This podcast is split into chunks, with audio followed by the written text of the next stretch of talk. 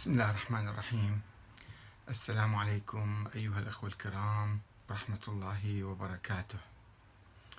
موضوعنا اليوم موضوع يبدو حساس بعض الشيء ومثير بعض الشيء بدليل المداخلات الهائلة السريعة